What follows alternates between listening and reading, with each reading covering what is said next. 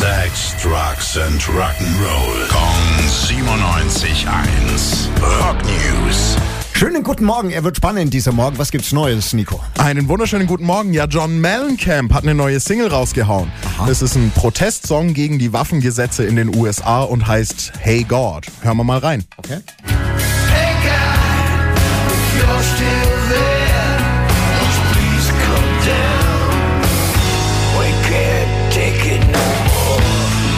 Klingt nach John. Ja, nach John. klingt nach John. Ja.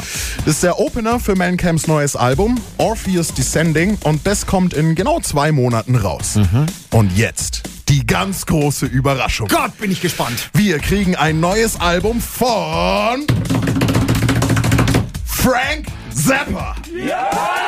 Nein! Ja, oh doch. Das sind Aufnahmen von 1969. Oh Gott. Da hat er ein Album fast komplett fertig gemacht, aber dann hatte er einfach was Besseres zu tun und hat die Aufnahmen links liegen lassen. Jetzt hat sich Zappas Sohn mit einem Zappa-Historiker zusammengesetzt und die Aufnahmen aufbereitet. Das ganze Album Funky Nothingness kommt Ende Juni und einen Song als Vorgeschmack gibt's jetzt schon, Work With Me Annie. Gott, ist das schön.